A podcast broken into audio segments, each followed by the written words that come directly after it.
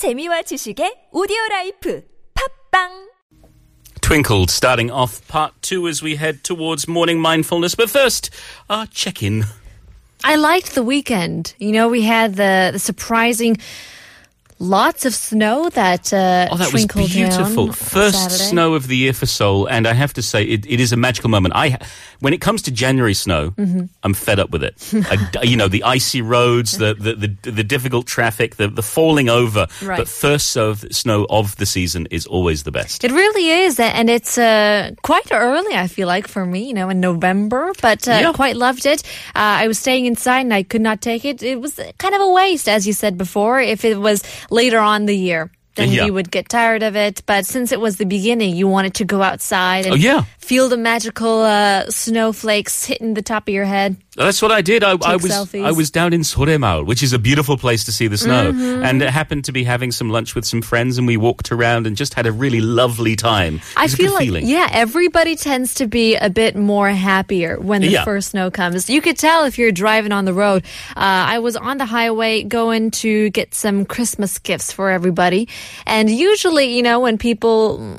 When it's raining, people still, you know, race each other. But when Yeah. it's snowing, people are feel like everyone's listening to Christmas carols inside their cars. They're Maybe, so happy. maybe they are. I don't Mm. know. Yeah, it certainly made us feel good, and hopefully we can give you a good start to the week because Vanessa Sahi-Burke is here with a positive affirmation for Monday morning. Are you ready for some morning mindfulness? I sure am. Well, here we go.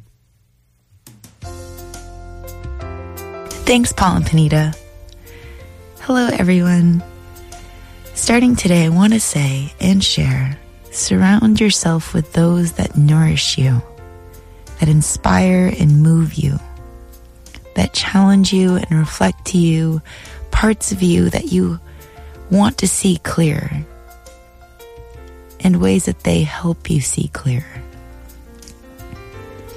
The company you keep reflects who you are, what you stand for, and they can help you develop and grow into the greatest and happiest versions of yourselves. Ask yourself, as you look around you, are these people and these individuals, do they make you feel good? Do you feel happy around them? Do they inspire you and challenge you? No? So I ask you, why do you keep them in your life? What are they teaching you? What can you learn from them?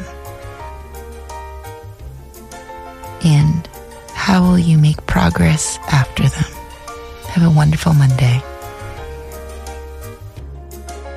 Thank you very much, Vanessa Sahi-Burke, Wolfie Yoga with V. Good advice on a Monday morning. The company we keep should be a reflection of who we want to be and where we're going. Sure thing. People say you are who you hang out with, you know, and sometimes, you know, friends do uh, attract one another with the same type of mentality. Sure, but sometimes you can change your mentality depending on the company you keep in a good way or sometimes in a bad way. Yeah, great questions to ask yourselves if your friends or quote unquote friends. Sometimes they're, you can tell when they're not really too good for you. Yeah. Not the best influences. So what are the, are we doing to learn from them? Uh, Yeah, and uh, are you hanging out with the friends you love today? Mm-hmm. All right, much more to come after a word from our sponsors. Hotel Lotte Lotte duty free.